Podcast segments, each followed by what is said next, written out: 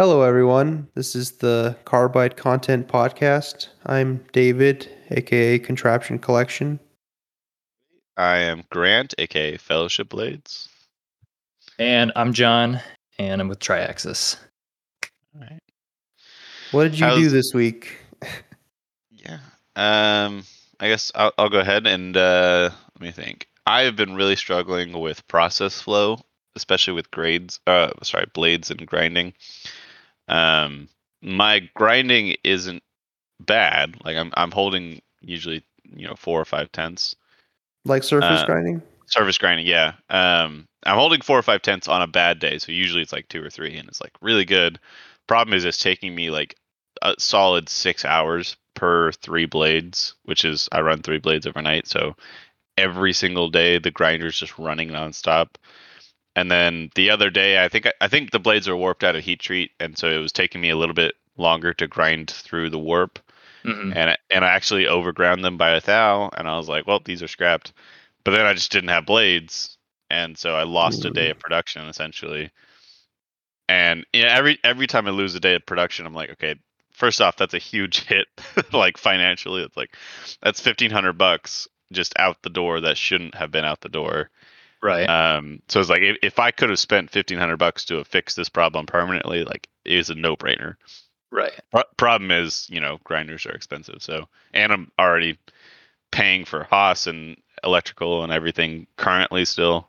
Not the Haas, but the, but the electrical. Um, so I'm really just in a pickle where I'm. I don't really. I have a problem, and a problem could affect my actual production numbers, but I don't have a direct solution.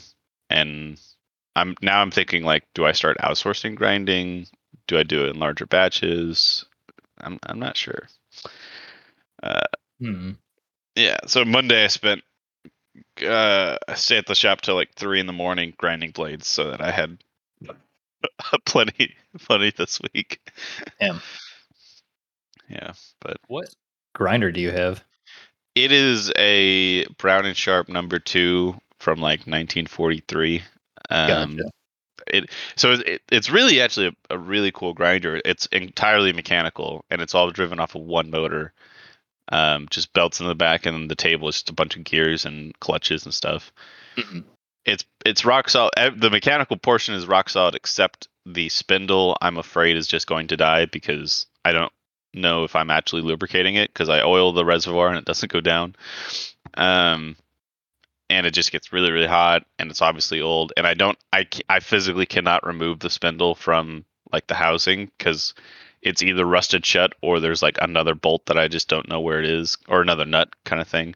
Mhm. Um, so I don't know if I can replace the spindle if it dies. So I'm I am worried that like it's just gonna die one day and then I'll be completely out of the water or whatever.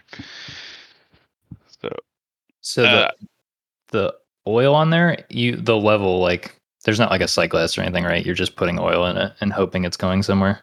yeah, it's yeah, it's just like a you know a cup st- sticking out of a pipe on the side of the spindle, and Yeah. so I just fill it with what I assume is the correct oil. Um, and it it like over a long time, like over a week, I'll see it go down a little bit, but there's there's still like standing water in that little reservoir.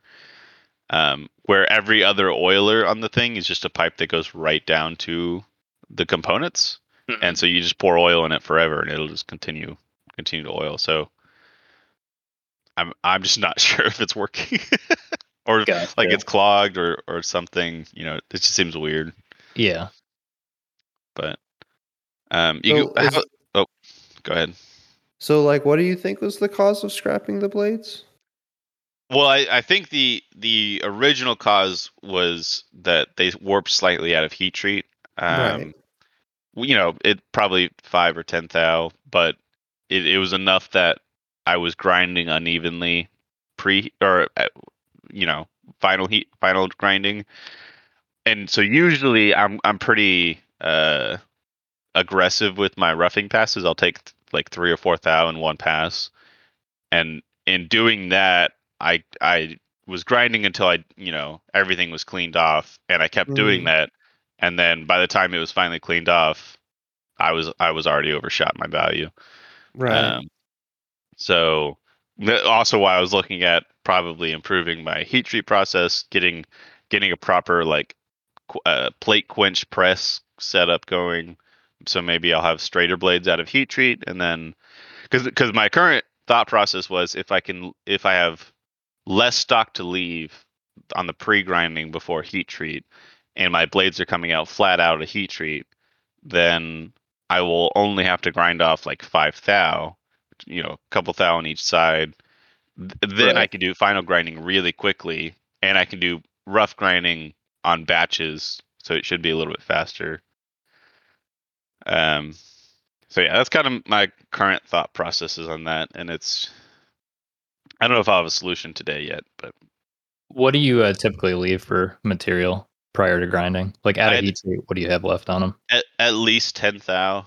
Um, Gotcha. sometimes it's more like 15 because I my stock comes in not not finished at all, so it's like 160 uh, Yeah. thou, and I'm going to 125. So Oh, gotcha. it's it's also like while I'm pre-grinding, pre-grinding goes great. There's no, never any issues. Obviously, I'm not really trying to hit like a perfect value, and so uh, I'll grind off until I, it's all clean, and then it's like 140, and I'm like, okay, let me take down a little bit more. So How long does it take you to pre-grind? Like, what's a what's a batch for you as far as blade go, blades goes? At three or like? so pre-grinding, I run six at a time. Okay. and uh, it takes me probably three hours to to get them complete, ready for the heat treat. Gotcha. And then post grinding, I only run. Well, sometimes I run four at a time, and and I run them in a in a different orientation, and it takes me you know six hours. Right. You, you don't have any extra spindle time, do you? Not on the grinder, no. Or I are you talking about I'm- the mill? On the mill, yeah. No, it's yeah, it's running full steam. I mu- uh, when I have the VF1 up, I think I might, and I I I know where you're going with it. I was thinking about roughing on the mill with you know some end mill just doing a flat pass, Yeah. um, because I have an extra mag chuck too, so it would actually be kind of easy. hmm Mm.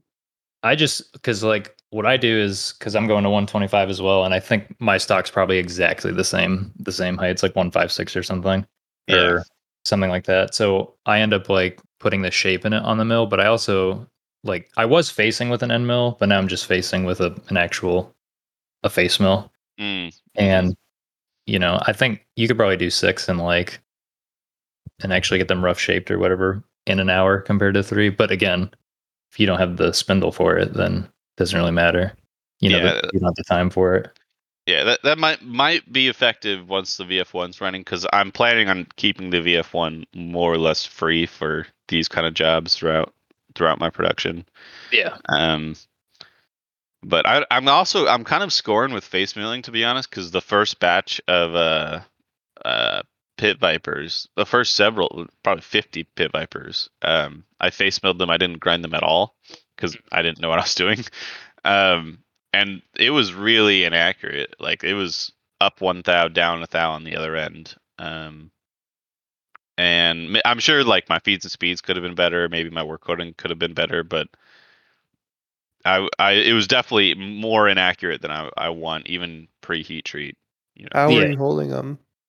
I was just tabbing on either end and then face milling in the middle. Like it was not an ideal situation. Oh yeah. Wait, so like was uh, it was screws holding it down? yeah, screw, so, uh, so my blade stock, I have tabs below the Zen pin and then, or the Zen nipple, and then I have a tab kind of at the tip. And the face mill was coming in from the side in between each tab and, and just doing it. Okay. Yeah, Yeah, it, because it what was, I feel like really doesn't work is trying to use uh like pit bulls to hold something thin you're facing. oh no, yeah. Like that'll just warp and like not sit flat in the fixture all Yeah. the time. I, Yeah, now that I actually have an extra mag chuck, I think if I had them in a mag chuck and I faced them lightly, I think it'd be fine. Yeah. and then the smaller the end mill is, the less of the mill's tram being a problem. Right.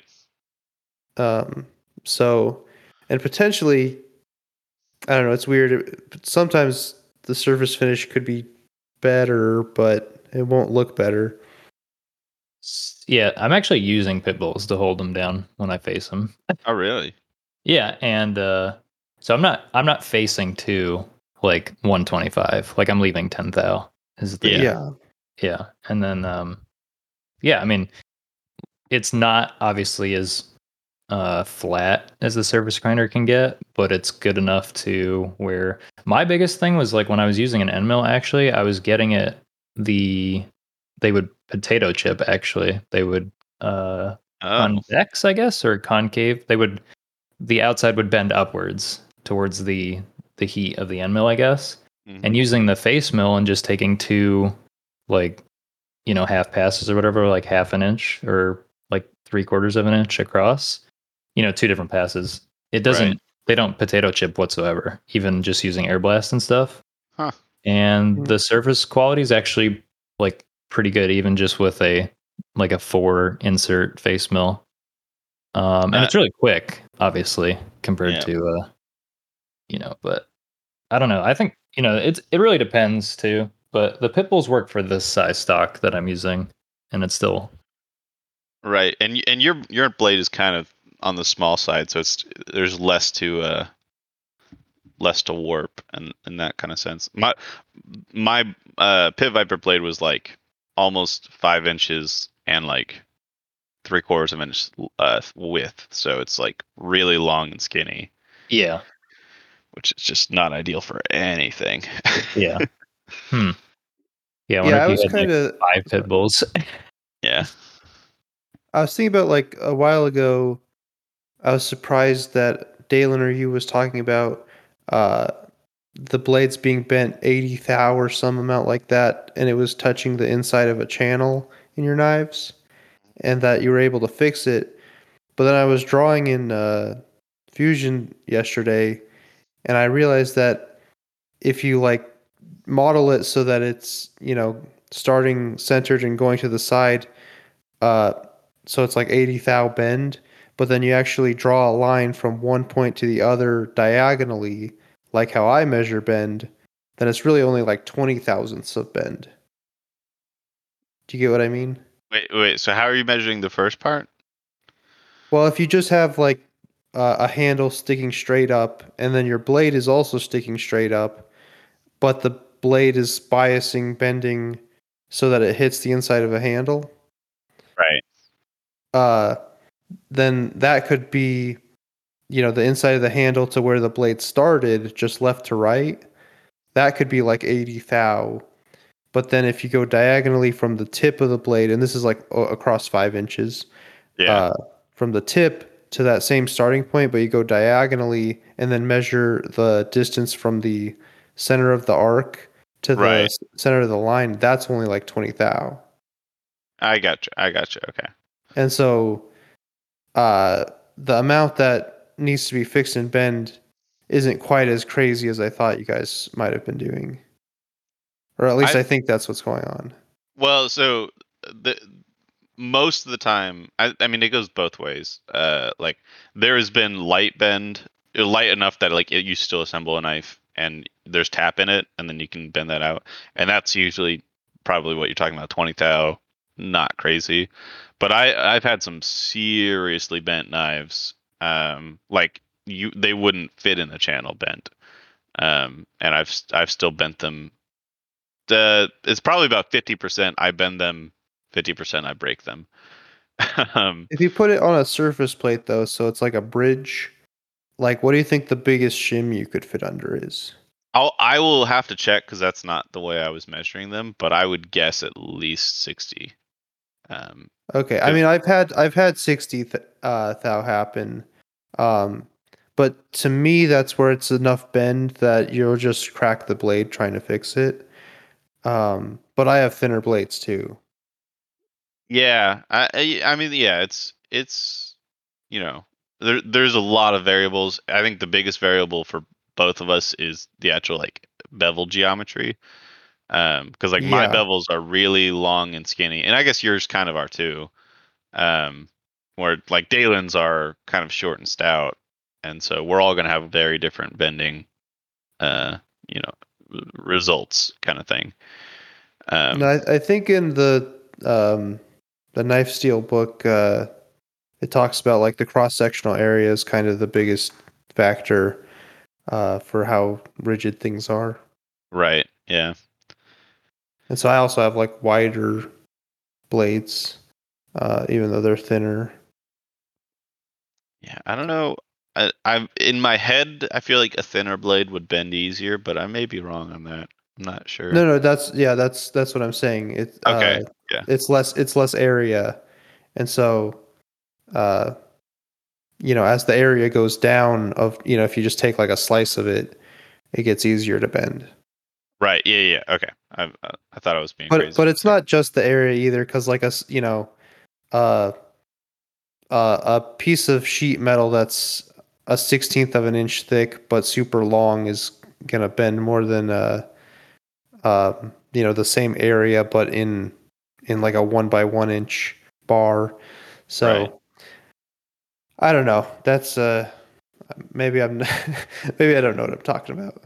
Well, so have you have you tried uh heat treating different steels and bending them and seeing what the results are yet? Have you gotten that through? No, I uh I, I've I got some different steels in the mail that I want to do that, but I'm still kind of debating how I want to do it. Um and I just I just I've been putting it off and doing other stuff because uh I just don't know if I can do a good enough job and so maybe I would want to send those to a heat treat company a heat treat because then they could actually you know hardness test it and make sure they all are the same hardness um, but also I don't know. You know, I, I from from what I've from from my research and trying to talk to to Larrin of Knife Steel Nerds, I've just kind of got the impression of that the factors that determine how bendy steel is, the type of steel is like the least important factor. So what matters is like like we said the shape but also just the way you heat treat it. There's different ways to heat treat the same steel. I think that could be a bigger factor than even the type of steel. Um, and then uh, you know the hardness is another factor that obviously matters um, and so i don't know i'm just try- i i just i think i still want to do the test but i'm i feel like i'd have to make things perfect or else it wouldn't really tell me much because I'm afraid that the difference is going to be super small. But I, I, I- don't know.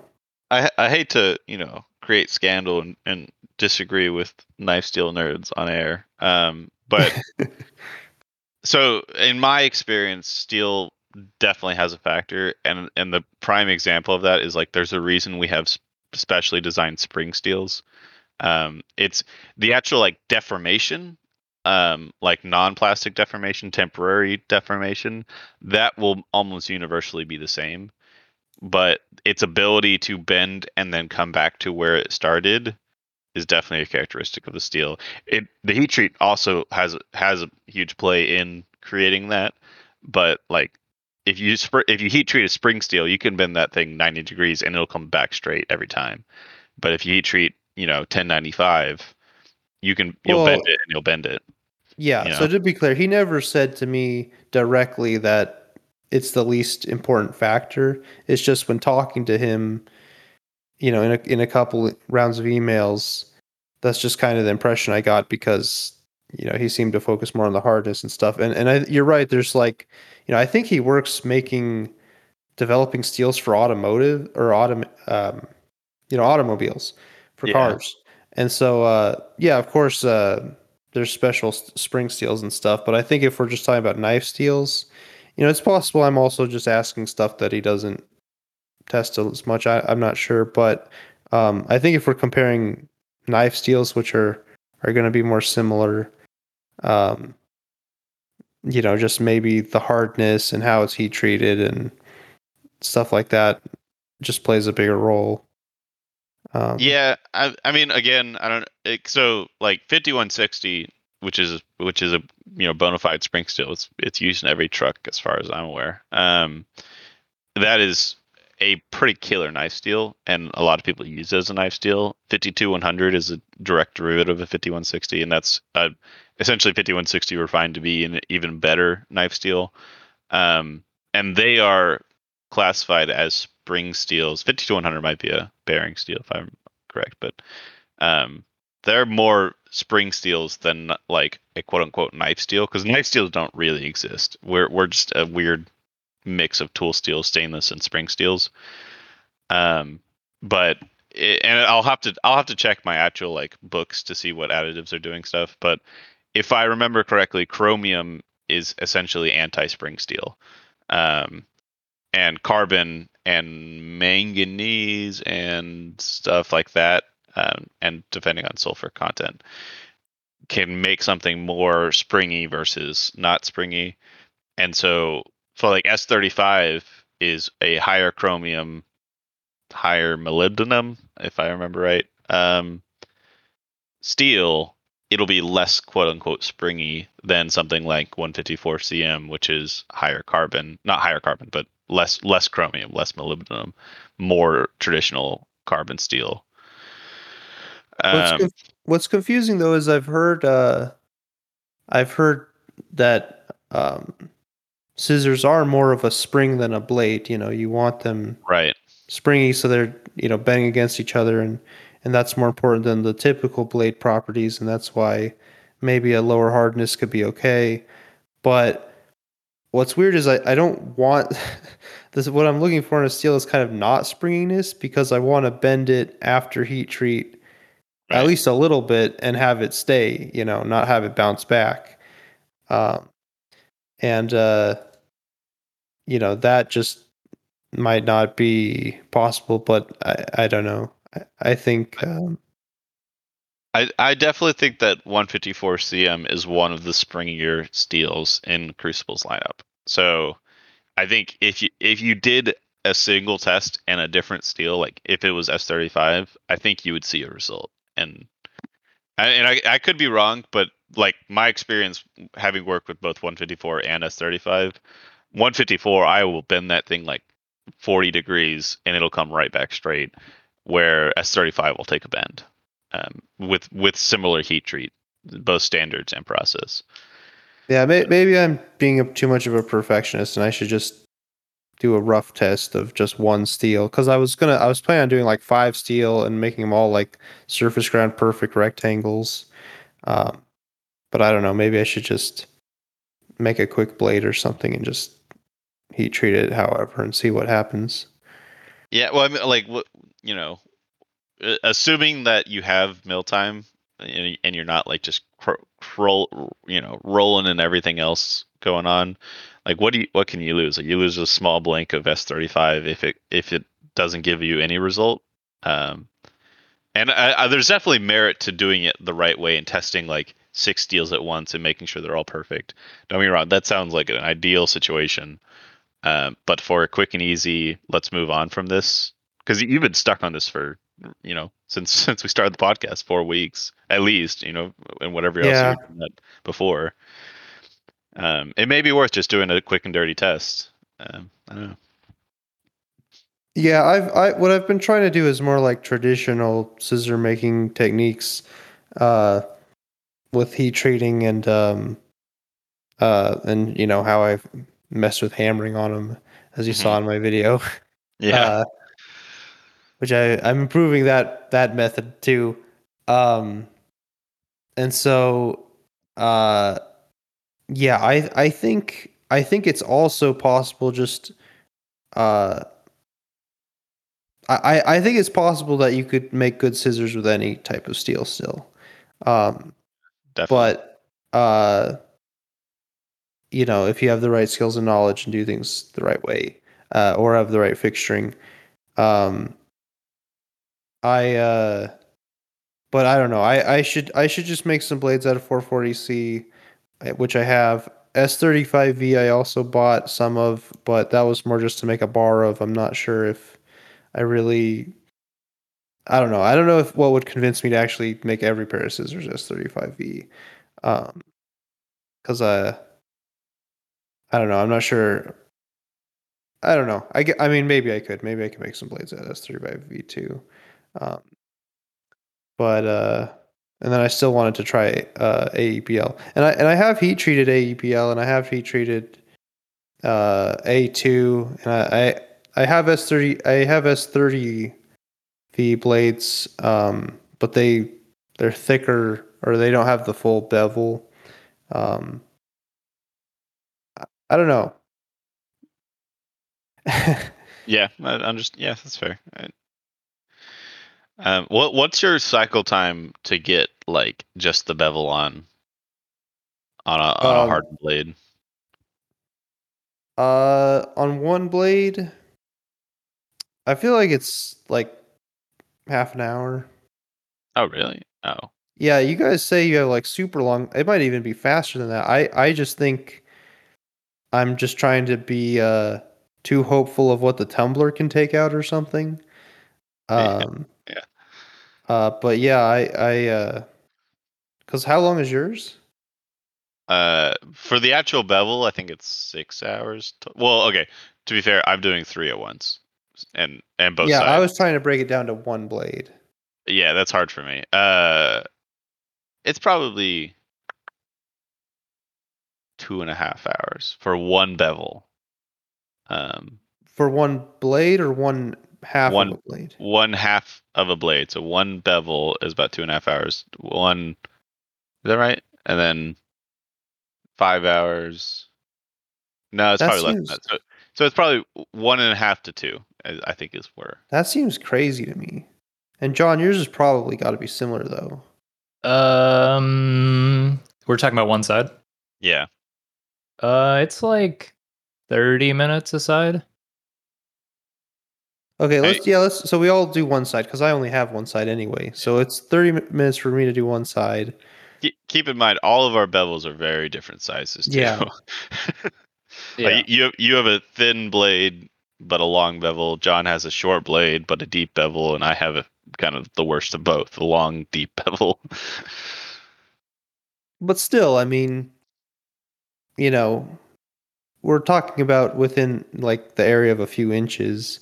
Um, you know, I uh, I've ju- I've done lots of surfacing and stuff, and it's just really hard for me to imagine anything uh, being that many hours.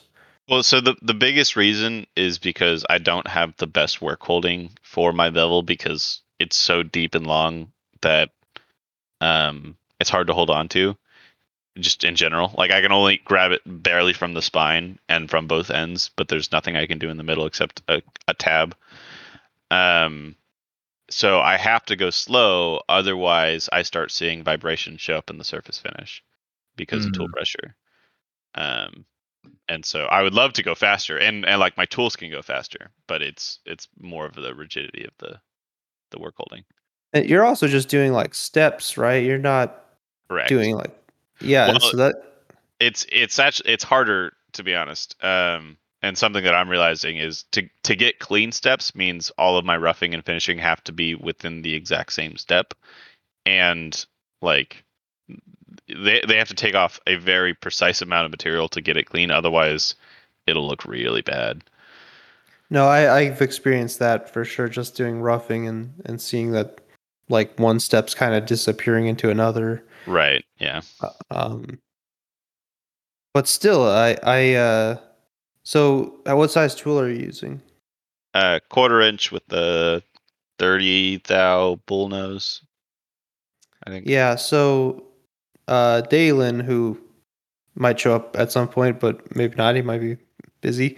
Uh, I think he went. He's using like a three sixteenths or an eighth inch, right? Uh, three sixteenths for most of his roughing, I think. and uh and he's doing that for lower tool pressure as well i think um mostly um what are, so what rpm spindle do you have Uh, it goes up to eighty-one, and it's how, how fast do you think you can go in the uh hardened steel um. Or how much are you how, what, how much are you doing now So right now, most of my my roughing is about hundred surface footage with like less than a thou feed per tooth. Um, and and the the biggest reason I got here is because this is what uh, Harvey is telling me to do, which is really in my head. I'm like, this is crazy, but it it I got it to work with their feeds and speeds, and it doesn't work with a lot of other feeds and speeds. Let me pull up my, my Fusion file and I can tell you exactly. I think it's probably probably cooking at like 3k RPM. Yeah, I uh um yeah, I feel like depending on the size of cut, you might be able to go even faster RPM, but I'm not sure. Um Yeah, yeah, I um but uh, but but have you thought about trying a smaller tool if it's just tool pressure you want? Yes, and I don't really have a reason not to. Um, Because if you can go up in RPM, you know, that would be good because the smaller tool would need more RPM. Right. So the biggest the biggest reason against trying, you know, and and this is not a permanent reason. This is just a temporary reason. I was working on bevels for like uh, four months straight and having very not great success until I finally got a good recipe. So when I finally got a good recipe, I was like, I'm not changing a thing. Yeah, no, I can understand. too. So here, let me let me. So my roughing is so I do a few passes, and it's a two hour for roughing cycle. Uh, that one's sixty foot at five tenths, so it's a little less than a, a thousand RPM. Yeah, I um, I don't know. Some of Harvey's stuff I feel like is, it, you know, the speeds and feeds are are more around doing some kind of contour or something, and not the surfacing. Um, and so I I feel like you might be able to bump that up, but I I don't know. You probably have more experience than me, or you definitely will have more experience than me. Well, I am I am more doing a contour pass. You know, I'm I'm taking off, uh, what you know, forty thou deep, and then twenty thou. Oh, oh right, because you said this is for the roughing. Yeah, so it's Okay, it's yeah. it's a true contour. It's not like I'm using a you know the tip of a tool to do surfacing. The finishing pass, I do cook it a little bit faster. I think it's 120 Okay, surface okay. footage at like one and a half thou. Um, but yeah, no, just roughing, and and that's the, the worst part about this whole thing is my roughing will you know be, the reason helixes work is because it'll pull the tool or it'll pull the the blade to the tool, and so if I rough too hard, it'll rough deeper, and that and it'll be an uneven rough, obviously, and so uh, that'll show up in my final pass because it won't clean up, and so I have to take that light tool pass, or sorry, the light surface footage, so that it doesn't pull it, so that I have a good clean rough, and that way I can clean it up with my finishing surfacing pass. Um, Hmm. it's it's definitely not ideal, and and one day I'm gonna get back and play with it and and work it. Especially now that I have real good air blast, I think that also uh, is helping a lot with just having better tool life means I'll have cleaner cuts and less tool pressure and everything. That's anyway. true. So I wonder. It's slow enough that I wonder if, and, and you're having trouble with the work holding. I wonder if you could try the, the like, blade up vertically, uh, technique, where you like cut both sides, like stepping down. Yeah, well, so right now, um, I'm doing so. You know how the Medusa has that back chamfer on the tip. Uh, or- yeah. or you know what false false edge whatever you call it um i'm doing blade tip and false edge all in one pass and so if i did blade up i definitely wouldn't be able to reach i think Yeah. i probably could reach the tip but i i wouldn't be able to get to that back false edge. No, Uh, but I mean, you're doing two ops now, and so you'd have to do two ops some other way. Uh, right. Yeah that- that's fair. Um i don't know i had i, I kind of just dismissed that because of that that false edge but it may be worth something to look at. I don't know how would i would support the tip though. Oh i could just grab it Well, you know, actually, maybe not even. I mean, this would probably turn into even more ops, but I- think that I should try um, just blade sideways, but mounted to a block sideways, not like standing up all on its own. Like if you Yeah. just put your fixture sideways, because you could still do the steps sideways, I think. Yeah. Um, You should be able to. Just that might help a lot too with uh, how the tool pressure is applied. Yeah, no, I, I definitely want to do a lot of, a lot more side cutting Um, it's just a, a more advanced fixture thought process that I I haven't. No, that's been, that's why I haven't done. It. I mean, because I even have it so that my blade, uh, I could just take the whole blade in one pass with the side of an end mill, but then I'd have to make a fixture that holds it at five degrees. Yeah. I'm I'm just afraid of having to change something that I don't want to make. You know, have to go through the work of making a weird angled block and and all that to then have to mount to a Pierson pallet and then decide I want to change the blade. Yeah, I might I might play with that though. Now that I have Medusa's running on my uh my next design that's going to be on the VF1 cuz I want to I'm taking my time with that one, which means I get to have really cool and actual nice pallets instead of just rushed holes in a pallet to get everything to work, which is what I did with the Medusa. I don't know that that uh, you're putting the seed back in. I, I wanted to play with it because I know that's what Grimsmo did for a long time on his Mori, is he had him on the side doing the bevels, and I think he was better better than doing a flat. Good, good thought process. So, why uh, go ahead. You? I mean, you already explained it mm, to to a degree, but like, why are you not side cutting your bevels? Because your bevels are perfect for side cutting. It's just one pass with an ML, no big deal. just because I have decided to change my fixturing and blades enough that I know, like already, I want to change my blades so that I can have extra, uh, like material on the edge so that, uh, I can feel less worried about tumbling them and having to be careful sharpening them. I'll just know that, oh, the edge that gets rounded over from tumbling, I, you know, I can just remove that material. Mhm. Um, and so like just stuff like that where it's like I want to change, you know, that like in theory that change won't change where the tabs are. Uh, right. But I'm just still afraid that I want to change where the tabs are, or you know, obviously if I if I change the bevel angle of the blade, which could happen, that would affect it too. Right. Yeah. Um, and so I still think it might be good to make some that are just 90 degrees, and then I could use a bigger ball end mill, uh, and cut with the side of the ball end mill. Um, uh, and then I don't have to worry about the bevel angle changing. Um, but right now, again, like I don't feel like the amount of time it takes to do the bevels is is that bad.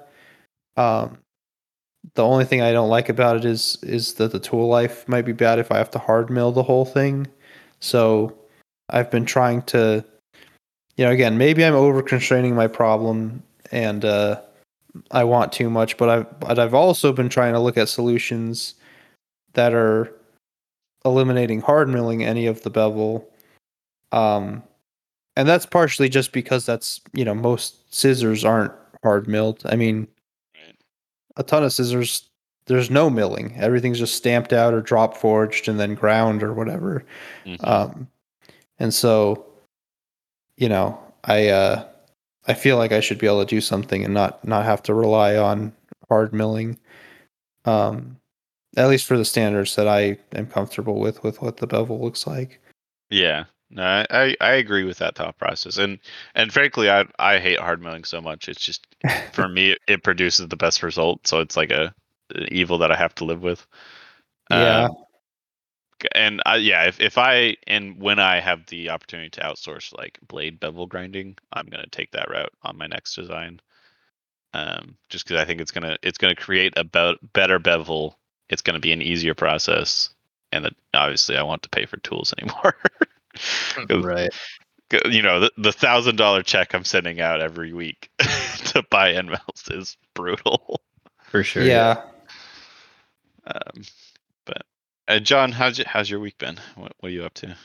Uh, good. I got that new steel in for the lock bar inserts in with the 440C. Oh, nice. So I haven't cut one. I got them all heat treated yesterday, but I'm gonna try that today. And other than that, just same old. I sold a couple book spots, but I still have other ones to do. so Nice. Nice little backup there as usual. But I think after the lock bar thing, it's like that's the last hurdle, like really nailing it that da- that down, and then Yeah. uh, yeah. And So then, what uh, what does your process look like from like from start to finish? How long does it take you as a as a human human labor element working on a knife? For one. For one, yeah, just one. Yeah, like like two days. Oh my gosh. Honestly, yeah. Wow. Yeah. Is that something that you you want to get better, or is that just how it is? Oh no, it's gonna get better. It's just Okay. how it is right now. Yeah. Gotcha. Yeah, it's uh it's pitiful, but No, I mean, I mean, that's got to be two days. Has got to be like ideal. You know, everything runs smooth. You don't have to reset a bunch of tools or something.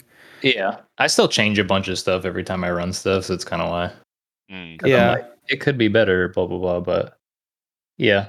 I mean it'll get at some point it'll be like, man, I remember when it used to take two days to make one. Now it takes, you know, five and two days or something. yeah, no, I uh, yeah, it, it will.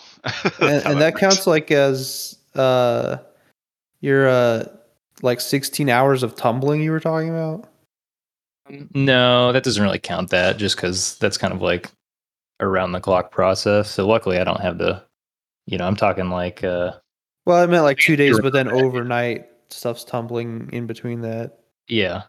That's kind of I don't know, it's just my rate of production, I guess. I'm not really sure. I haven't tracked exactly why it's that long. It's more of just like things fall apart or things change and then it ends up taking me that long. But I'm not oh entirely I, just to be clear i thought that was short what did, did you think that was long or short grant oh, it's That's long. super long. Yeah, Yeah. that's very long. Yeah. oh Oh, I know it's Uh, long. okay Well, then i just suck Yeah, well, I so have I'm, 30 I'm- minute yeah. cycle time on a blade but it still takes me forever Yeah, I'm not. I'm not talking about like the actual process. Like, your obviously your mill is going to take you know however many hours on top of everything else. So I'm talking about like when, what Jon is involved in. Like, how long does it take a knife so that he can't do anything else?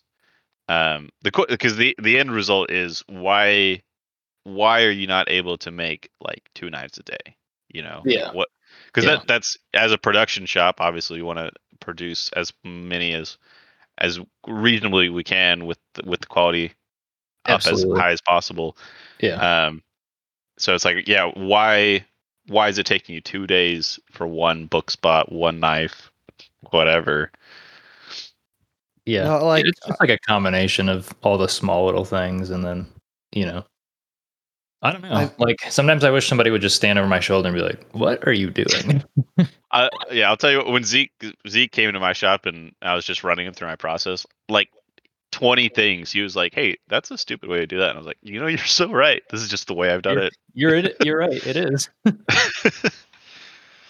yeah, yeah so because i can easily see that i could probably make enough parts for like eight pairs of scissors maybe even in a day. Yeah, uh but just that's just not how it goes. And and it's partially because i'm always testing stuff or or whatever that's you know maybe even worse than you guys ch- changing stuff because i'm you know trying to figure things out. I'm not just tuning the program or whatever yeah. um, but but yeah, I, I I feel like if someone's like, I need a pair of scissors, uh, I I feel like I would want at least a week because just stuff, and that doesn't even count like I have to anodize aluminum, which I don't want to do myself. So you know that has turnaround time. Yeah. Well, yeah. All, all of the things that you're not actually involved in, I I don't even count because you can always just do larger batches if you have more production. Um, yeah, But it's like you know w- you know running for you, David. Like you have to do all your tool changes. You're sitting there running the Tormach. That, yeah, That's that's David time. And then obviously assembling and tuning and all that. That's all David time. Sharpening is all David time. Um, you know, my my goal, especially bringing you know another person into my shop and making wanting to make his life easier, is I'm trying to make all of the the things that take our direct attention to make them not necessarily like fast. I don't want to like kill quality to make them speedy, but I want to make them easy. I want to I want the process to flow. If it can be done on a mill to make assembly easier, I'm doing it on the mill to make assembly easier. Um, so like my my direct like touching a knife time is probably less than two hours per per blade. Um, but Are you guys getting your blades laser cut? Uh, I get my blanks laser cut, so I like I don't do window machining. Um, they leave like Yeah. fifty thou. Yeah. Nope, I'm just buying buying blanks and then milling them. And I have to go. I got a thing I gotta be at. Oh, but yep. Okay, Uh, well, we could wrap it up. It's right. been around an hour. Uh, Uh, thanks everyone for listening. something. yeah, thanks. yeah, the short short snippet without. I'm sorry, the- it's my fault. yeah, everybody, you're good. Uh, Yeah. All right, bye everybody.